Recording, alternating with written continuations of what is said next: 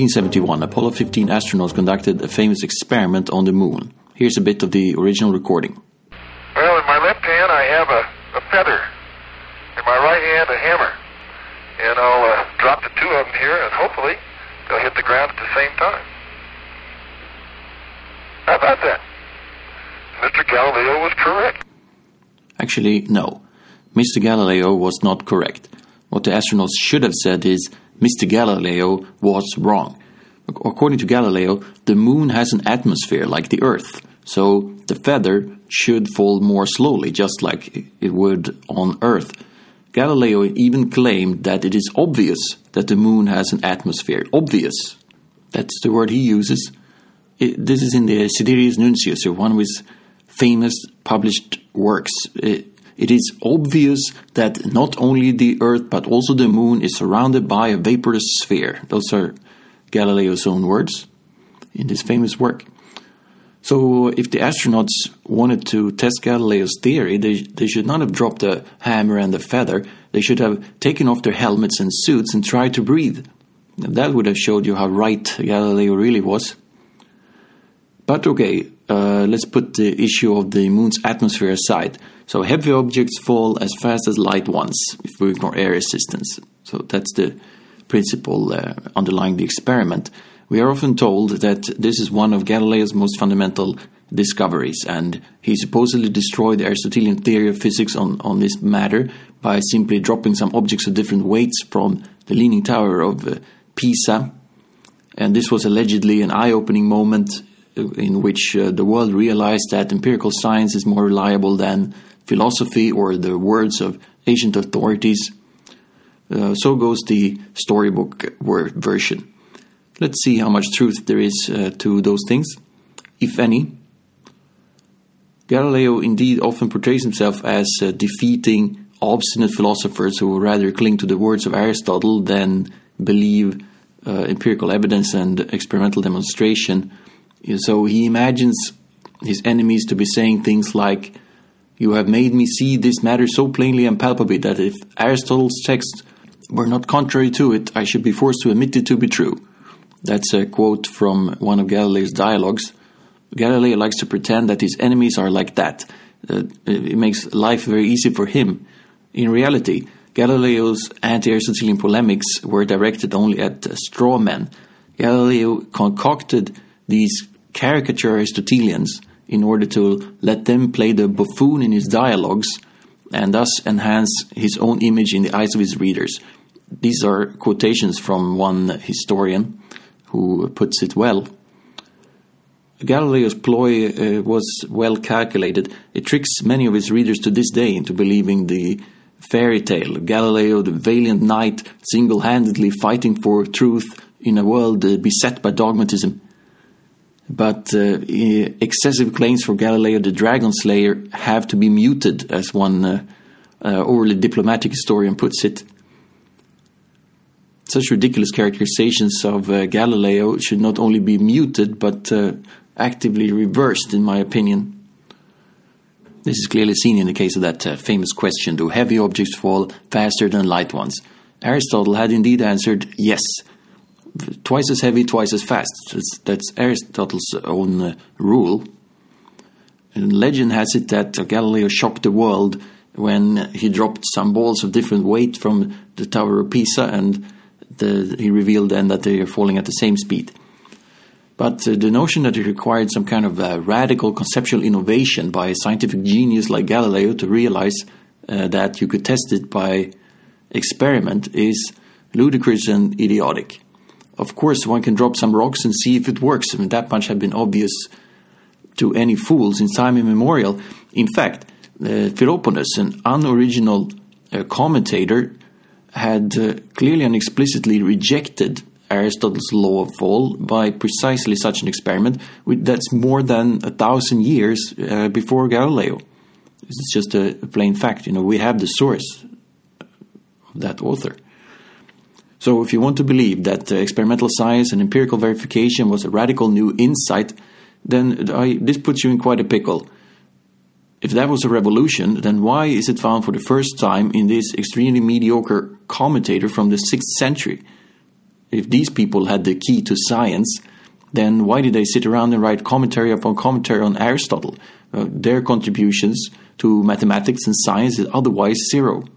Do you really expect anyone to believe that the principles of scientific method escaped the many first rate minds of the age of Archimedes and people like that, only to be discovered by these utter nobodies in an age of vastly incomparably lower intellectual uh, quality? How likely is it that such elementary scientific principles eluded generations of the best mathematical minds the world has ever seen, only to be then discovered by derivative and subservient thinkers in an age where uh, the pinnacle of mathematical expertise extended little further than the ability to multiply three digit numbers.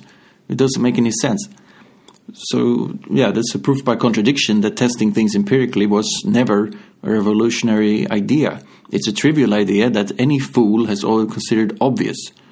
Indeed, uh, Galileo was far from original uh, in his own age either, for that matter.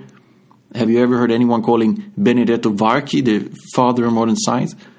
And yet, here is his statement of Galileo's great insights, expressed uh, two decades before Galileo was even born. I quote The custom of modern philosophers is always to believe and never to test that which they find written in good authors, especially Aristotle.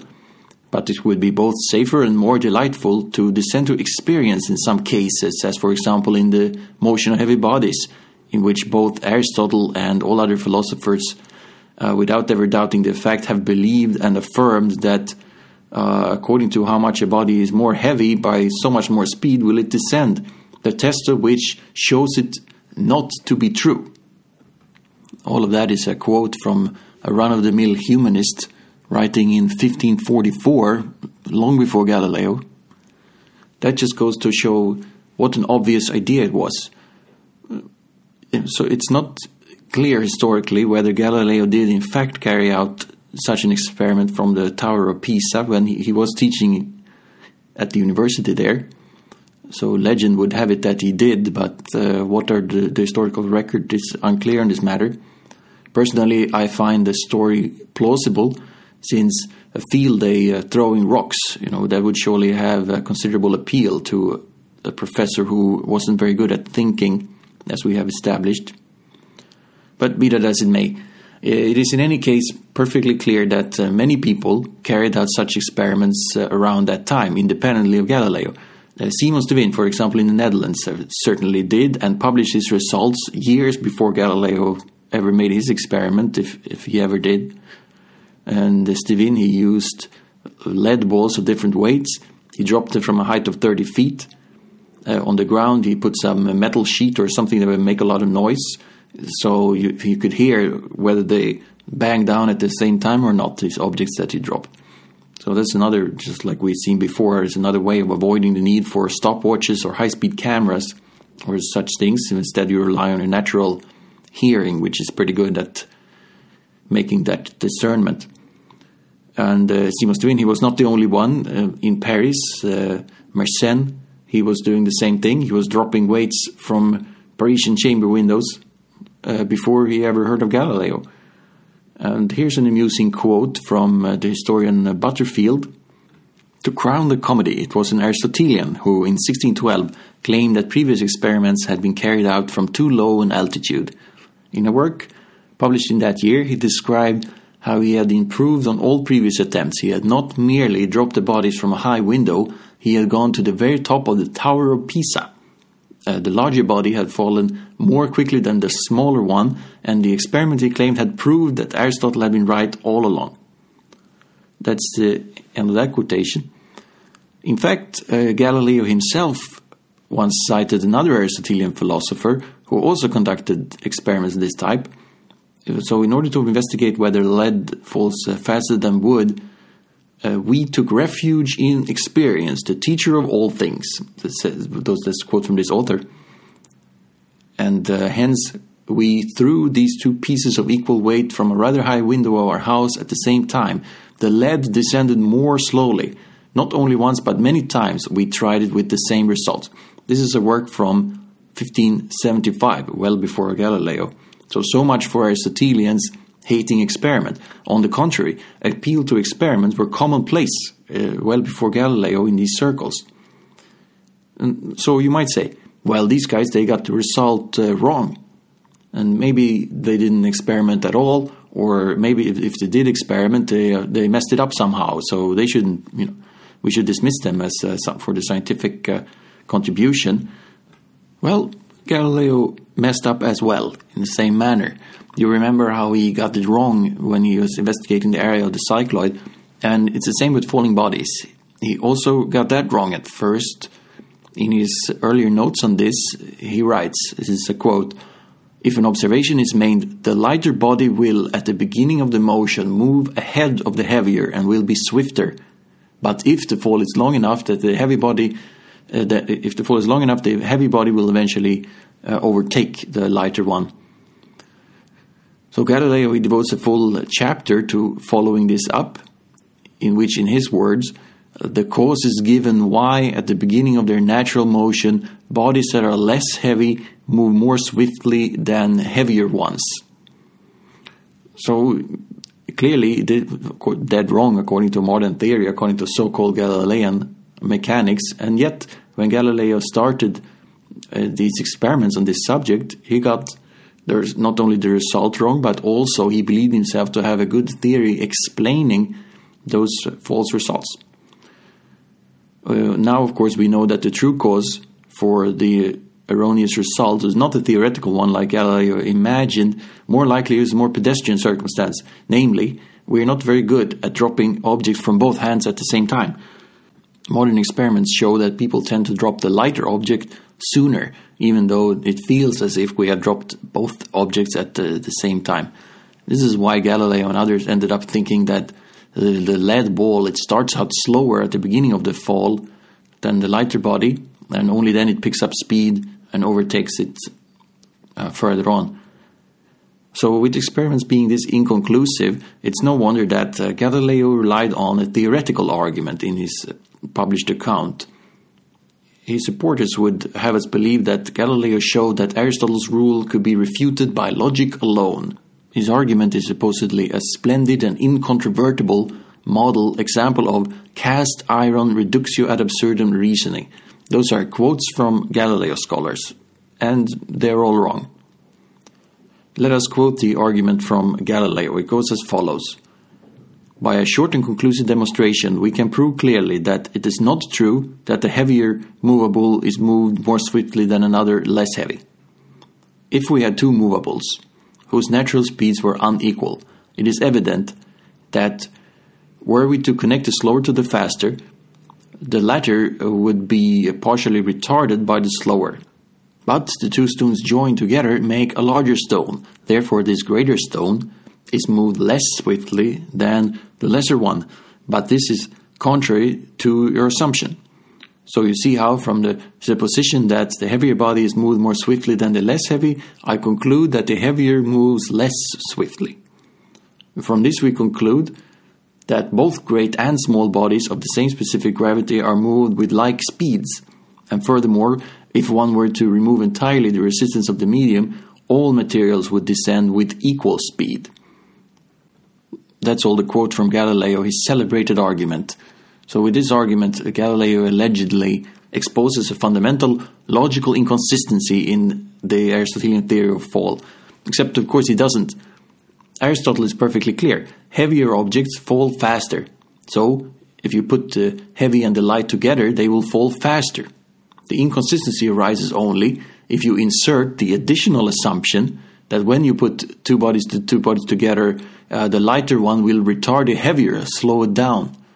But there is no basis whatsoever for this latter assumption in Aristotle. It is a fiction that Galileo has uh, made up. Only by dishonestly misrepresenting the view he's trying to refute is he able to draw this uh, triumphant conclusion. Here's a more honest form of the argument, uh, which does not depend on misrepresenting Aristotle. Consider two identical bricks. If you drop them at the same time, they will fall side by side, of course suppose you tie them together with a loose string. Well, that obviously wouldn't make any difference, right? Even though they are technically one object now. Clearly, that does not impact the fall. And what if you glue them together, side by side, to form a single uh, lump? According to Galilean logic, no reason appears why this double brick of double weight should fall faster than the two bricks uh, tied together with a loose string or either single brick uh, dropped by itself. So Galileo was aware of this form of the argument. It is in some uh, notes of his, although he decided to use the more dishonest version in his uh, published works. Anyway, what this shows then is that uh, the real crux of the argument is the claim that two bricks held side by side should behave the same way in terms of fall, whether they are glued together or not glued together. And it's not a bad argument, but it's certainly not a matter of logic alone, as those uh, Galileo fans I quoted uh, would have us believe. Uh, for instance, imagine you're taking a basketball free throw, and you can choose between trying to hit the hoop with either two bricks glued together or two bricks that are just held side by side as you throw them without being attached to one another. And would you really say that no reason appears why nature should treat these two cases differently? So you might as well uh, go with the loose bricks for your free throw? I don't think so. So why should you accept this assumption in, in Galileo's case? So if we're being honest, we're back to having to rely on experiments after all, instead of pure logic. Um, the Galileo, indeed, he discusses the experimental side of the matter also in his treatise. He admits that actual experiments do not come out in accordance with his law, because of air resistance, obviously. Uh, but he says the fit is much better than for Aristotle's law, and he gives specific numbers uh, for this. He gives exact measurements of how much uh, the slower ball lags behind the heavier one. But it's fake data. Uh, he cooks the numbers uh, to sound much more convincing in favor of his theory the actual lag or the difference between the two bodies is more than 20 times greater than the fake data that Galileo reports in his published uh, so called masterpiece. In no case could Galileo have consistently achieved the results he reported, says one uh, modern scholar who has investigated this. Nevertheless, it does remain true, of course, that Galileo's law it doesn't fare as poorly as that of Aristotle in this experiment. So yeah, wow, what a hero, the great Galileo. He managed to improve on a 2000 year old claim made by a non mathematician, which not a single mathematician had ever believed, and which Aristotle himself obviously did not intend as quantitative science. Aristotle only introduced this so called law uh, very passingly, very parenthetically, as a stepping stone towards making the philosophical point that there can be no such thing as an object of infinite weight.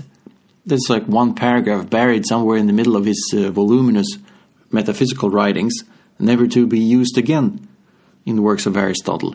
So Aristotle clearly did not claim or, or intend his law as a definitive or quantitative treatment of falling bodies. Only later fools who clung to his words like gospel because they couldn't think for themselves, only they made a big thing out of this uh, so called law of fall. Sort of like some people, they seized upon some obscure remark in the Bible and they gave it all kinds of significance beyond the apparent intent of the original text. Nobody was that foolish in antiquity, as far as we know. And as we saw, even people like uh, Philoponus, who were so obsessed with Aristotle, they wrote long commentaries on his every word. Even people like that rejected the law. And in fact, uh, Galileo's uh, discovery is so called that in the absence of air resistance, all objects fall at the same speed regardless of weight. That law is in fact not first stated by Galileo, as so many people believe. Rather, it is first explicitly stated by Lucretius, well over a thousand years before Galileo. Yeah, Lucretius was correct. Maybe that's what the astronauts uh, should have said. As usual, Galileo gets credit for elementary ideas that are uh, thousands of years old.